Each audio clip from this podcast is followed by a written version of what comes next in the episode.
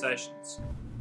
Good evening, or whatever time it happens to be, wherever you are listening to this, Tokyo, France. um, welcome to Med Conversations. Today we're going to be talking about bronchiectasis, and I'm Rahul, and this is Devor. No, no, my name's Davor.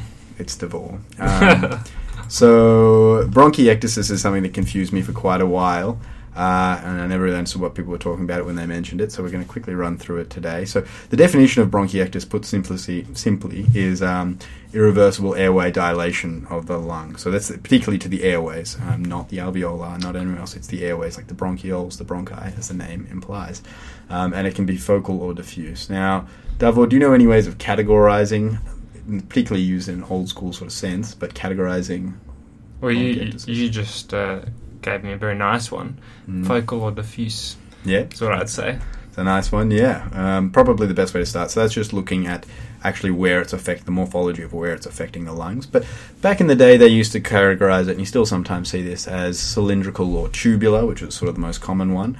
Um, varicose, which you can imagine looks like a varicose vein, just sort of you know wobbly edges, I guess, and cystic, where you get proper cysts forming in the lungs. So this will all become a bit more apparent as we go on and talk about the pathology. But let's get started with etiology. So, like Davor said, there's focal and diffuse bronchiectasis. So, focal, what does focal actually mean? So it's in a certain part of the lungs as opposed to everywhere, and that's pretty much always due to obstruction. That's right. So if someone has focal bronchiectasis on their CT, give them a bronchoscopy, figure it out. Yeah, or well, you know, make sure you know why they've got the obstruction. You may not have to stick something down their airway, That's but uh, you can start with the, the start with the lifestyle measures if you want. Um, yeah, and then just quickly to uh, classify airway obstruction, it's helpful to say intrinsic or extrinsic. Extrinsic basically means coming from outside the tube, so things like lymph nodes or parenchymal, so a tumor mass inside the lung tissue but not in the airway. And then intrinsic includes things like aspirated foreign bodies, um, stenotic airways that have scarring, uh, airway tumors that actually arise from the lumen of the airway, and congenital narrowings of the airway as well. So that's focal in a nutshell. It is just uh, basically due to obstruction of some variety. A bit more complicated is diffuse bronchiectasis. And so, Dava, what would diffuse mean to you when you hear it? Same as to most people, I think. where where you have bronchiectasis everywhere in your lungs. Mm. So that's more like to be more likely to be a systemic cause, like infection or autoimmune or something like that. Yeah, that's right. And so again, we can take the morphology another step here, and we can divide it into where in you know the whole of the lung it affects worse. So Davo, let's let's run this through upper lung fields. If it was affecting the upper lung fields, what type of uh, bronchiectasis would be looking, or cause for bronchiectasis? So would be talking classic MCQ fodder here for med students. Cystic fibrosis is more common in the upper lung fields, and uh, post-radiation fibrosis, assuming that's where the radiation was. Yeah, yeah. Okay. Um, this is, we apologize, a bit of a list here you're going to have to sort of remember, but it is handy, uh, especially, you know, practically handy as well.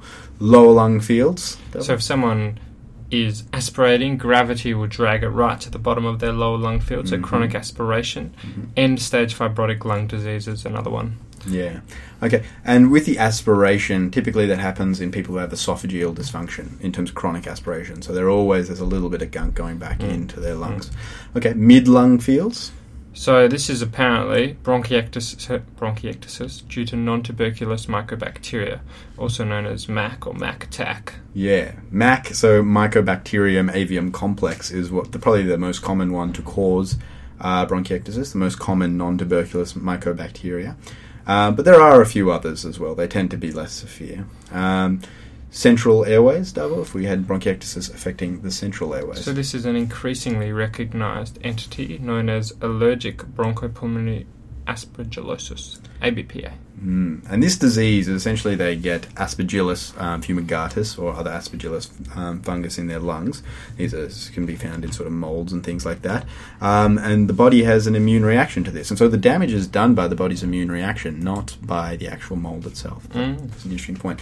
Okay, so you know, just quickly grouping those largely. So focal obstruction. You know, you see focal bronchiectasis, you think obstruction. What are the big patterns or big groups of diseases that cause diffuse bronchiectasis? Davor? So infection is probably the commonest. Mhm. And then you've got immunodeficiency states, particularly hypogammaglobulinemia.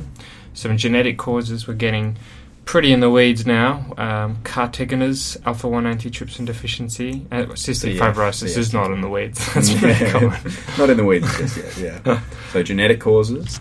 Then we've got our classic culprits, autoimmune disease. So that's stuff like rheumatoid arthritis, Sjogren's, IBD, and uh, immune mediated. So that was that uh, ABPA that we were just talking about.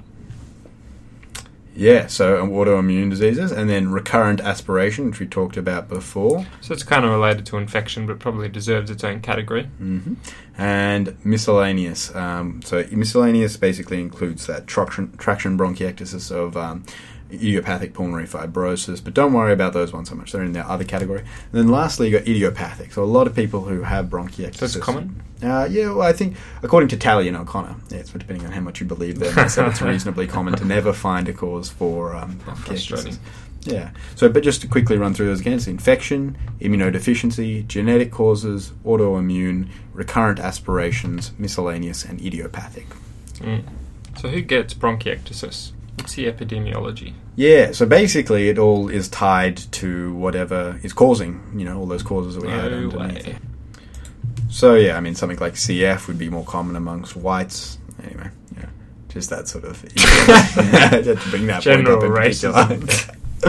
um, the only thing I think really to note about the epidemiology is that in areas that have high rates of tuberculosis, it occurs frequently, and that's because you get untreated tuberculosis, granulomatous infre- infection, which can compress you know airways, and also just general inflammation over time, which destroy- destroys the airways there. So yeah. Nasty. Mm. Now, tie it all together, we got the pathogenesis or pathology. So let's start with the infectious ones. How do the infectious ones occur? Now, have you heard of the vicious cycle hypothesis, Davor? I have Rahul. Basically, when you've got a problem with your lungs, you've got not unable to clear stuff out of it very easily, then you're more susceptible to infection. You can't get it out, then you, your body attacks the inf- infection, and that end up, ends up destroying the lungs. And then there's more spots for bacteria to get stuck, and it's a vicious cycle. Absolutely. So ongoing infection, then your ability to clear the infection goes away, and you get more infection, and then more inflammation. Okay. So basically, things like CF and dyskinetic cilia can cause initially that susceptibility to infections again and again. Remember, you're not clearing the infections nicely. Also, a single severe infection um, with things like MAC can actually do enough damage to give you bronchiectasis straight away. So it destroys whatever cilia or architecture you have there, and then you can't clear anything from then on. Um, and then all those little microbes sitting there lead to chronic inflammation and more and more destruction of the of the architecture of the lungs. Um, you know, loss of elastin, smooth muscle, and cartilage in the in the bronchioles and bronchi there. Mm. And so, how does non-infectious bronchiectasis work? Yeah, so non-infectious can really be divided into the autoimmune or immune-mediated reactions. Again, same thing: ongoing inflammation, destruction of the architecture of the lungs, dilation of the airways. Um, the other one is traction bronchiectasis, and this is where you get parenchymal problems, so actual tissue of the lung problems like fibrosis. It shrinks up like a scar, and it pulls the the two airway walls away from each other, so you get dilation. Pretty simple when you think about it. Mm. So, if if someone came in to your practice, Rahul, what kind of signs and symptoms would you look for? Uh, I look for private health insurance and something wrong with their coronary arteries. To an. No, that was a joke. Um, so I guess on the history, the most common thing is the big is the cough, um, and they get thick sputum with their cough. Um, Tenacious sputum. tenacious. It's got It's got high balls. tenacity. Yeah. Audacious, tenacious. um, and then other things are hemoptysis, uh, dyspnea, and wheeze, which are pretty much classic for all your respiratory stuff. Um, you can ask about a history of recurrent pneumonia as a kid or even older, um, particularly bugs like Klebsiella and things like that. They've had weird bugs growing in their sputum. I reckon there's a lot of patients that like, this Yeah, time when I was 12, Had a I had Klebsiella. Now I think there's a old vicious cycle Klebsiella. going on in my lungs. Um, and then beyond that, systemic symptoms, just like COPD, things like weight loss and anorexia, cachexia, are bad indicators for bronchiectasis. Um, and then even later on, you get symptoms of right heart failure. And if you listen to the pulmonary hypertension podcast, you'll understand why that occurs. All links together. All one big pretty picture. Okay, um, and then exacerbations of bronchiectasis are basically the same as COPD. So change in sputum is probably the most reliable thing for you to go off. So Mm. Pure looking high volume sputum. Um, and things like fever and infiltrates on chest x rays may not be present, just like in COPD. So you got to remember this is essentially an autoimmune disease and or, or an immune disease, and they have reduced ability to sustain a response, an infectious response. Okay? Yet another area in medicine where your clinical acumen is Mm. better than the tests. Look at that. Who needs tests? Um, and then just some other look, things to look out for in history. So if you get someone with suspected COPD, um, but they've got less than a t- 10 pack year history of smoking, it's kind of strange. And they don't have alpha 1 antitrypsin deficiency. Bang, there you go. Um, disadvantaged childhood. Look out for all those little orphans, little Timmies you're seeing out there. Those guys are predisposed to bronchiectasis. Um, and then unusual previous organisms in the sputum. So again, that's probably going to be more from you know, getting records from whoever's been looking after them before you. Uh, what about on examination, Davor? Davor? So, purulent, tenacious sputum. lung, lung auscultation, you might expect to hear some crackles and wheezes. Hmm. The world's most specific sign, club, clubbing. Clubbing of the fingers. Very helpful sign. Um, now, there's something called yellow nail syndrome, which is associated with bronchiectasis. So see if they nail the yellow, but If you forget me saying this, then don't ever worry about it because it's not going to come up unless you're doing physicians, in which case you're screwed. Um, and position of the apex beat is the last thing to look at. So, and signs of right heart failure, the general cardio exam. Um, So, by the way, this isn't position of the apex being, being slightly displaced. This is when it's on the other side of the chest. Yeah. So, Kartagener's one of the in the weeds syndromes that Yeah. can cause bronchiectasis. right. Also has dextrocardia. yeah, so you know when you're doing your medical student OSCEs, obviously you're going to want to mention that. Um, so diagnosis uh, is basically on the presentation, which we talked about earlier, but mainly the radiographic features. The classic one is the chest X-ray, uh, which shows tram track signs, uh, and that's just dilated airways. You see these nice things that are parallel lines that are sort of separated more than usual you'd expect for a bronchi there, um, and that's called a tram track. And I was thinking about this the other day. Imagine the times when all you had, like, it was, you know how we order CTs and MRIs now, when ordering a chest x ray was the equivalent of doing that. You're like, "Hmm, you get a chest x ray maybe next Friday. I don't think we can afford it. yeah. We got people waiting, you know, in the emergency department. Use your clinical acumen, Timmy. yeah. Yeah, crazy. But anyway, bang out a couple of chest X-rays, just extra ones if you want to, because they're that cheap anyway. Um, but really, the diagnosis is made on CT chest or high-res CT chest, the uh, respiratory physician's best friend. Um, and you get airway dilation again with parallel tram tracks. Uh, signet ring sign. So you may remember your signet ring cells from uh, gastric gastric cancer. Yeah, Also, may remember your signet rings from your rich uncle. yeah. that signet ring you currently have around your finger. Uh, basically, you get that in airway that's 1.1 and a half times the size of the adjacent vessel. So probably best to look at some pictures of that. This is a know, this is visual way of learning. I think Yeah, it's yeah. more important. Yeah. Um, bronchial wall thickening, so you get dilated and thickened walls of the bronchi, um, and then you can get cysts from the bronchial walls as well. Um, and th- I guess the thing to know here is that if you're trying to diagnose bronchiectasis, doing it during the infection is not that helpful because people get dilated bronchi and bronchioles during infection. So you want to wait till that settles down. Mm. Bang, CT Mm. chest. So it can be normal in a normal infection. To have dilated bronchi, yeah, yeah, apparently that's the case. So Interesting. Now, in terms of diagnosis using other tests, you can have a bronchoscopy to exclude those things we're talking about, like uh, foreign bodies or masses that are compressing the airways. Respiratory function tests will show um, an airflow obstruction, usually, but can be restrictive. Again, imagine you had a fibrosis patient who had traction bronchiectasis. Mm, Um, and really, the pulmonary function test, uh, and for anyone who doesn't know, this is essentially where you sit and blow into a tube and you know you get your flow volume loop, spirometry is how it's otherwise known. Mm. Um, essentially, they're more useful for determining the severity of your bronchiectasis, mainly using that forced expiratory volume in one second, the FEV1, Mm. which, if it's less than 40% of predicted, is severe disease. Um, and then the other things you can do are sort of related to, again to etiologies, IgG levels uh, for hypogammaglobulinemia, and blood films for eosinophilia, sweat tests for cystic fibrosis. How might one treat this terrible disease? Well, as with all treatments, it's important on uh, making sure you know what your treatment goals are. So, controlling the active infections, especially in uh, exacerbations, and improvements in secretion clearance, or what they call bronchial hygiene, which is Mm, I like it. yeah. Uh, So antibiotics, uh, it's basically the same in exacerbations as COPD. You give them seven to ten days of therapy because they don't clear as easily as other people, and you target it to whatever they are, happen you happen to grow on the sputum or blood cultures, whatever test it is you get positive. Pretty pretty good stuff so far. So if, Yeah. if someone had MAC, Mm. so that was uh, Mycobacterium avium complex, which which antis would you give them? Well, so treating this is quite difficult, and there's specific guidelines about when to treat it because it can just be a colonizer of airways without causing Mm. too much damage. Uh, but we won't go into those here. So basically, use a macrolide, which is something like doxycycline or azithromycin, you know, that atypical cover, plus rifampicin and ethambutol, which you may remember from your friendly tuberculosis treatment. But Mm. that's really specialist level stuff, and it can be quite difficult to tolerate that Mm. treatment. And so what's this bronchial hygiene you're so amped about? Oh, I'm very amped about bronchial hygiene. Bronchial hygiene basically consists of hydrating and using mucolytics to get all the stuff out of the bronchi.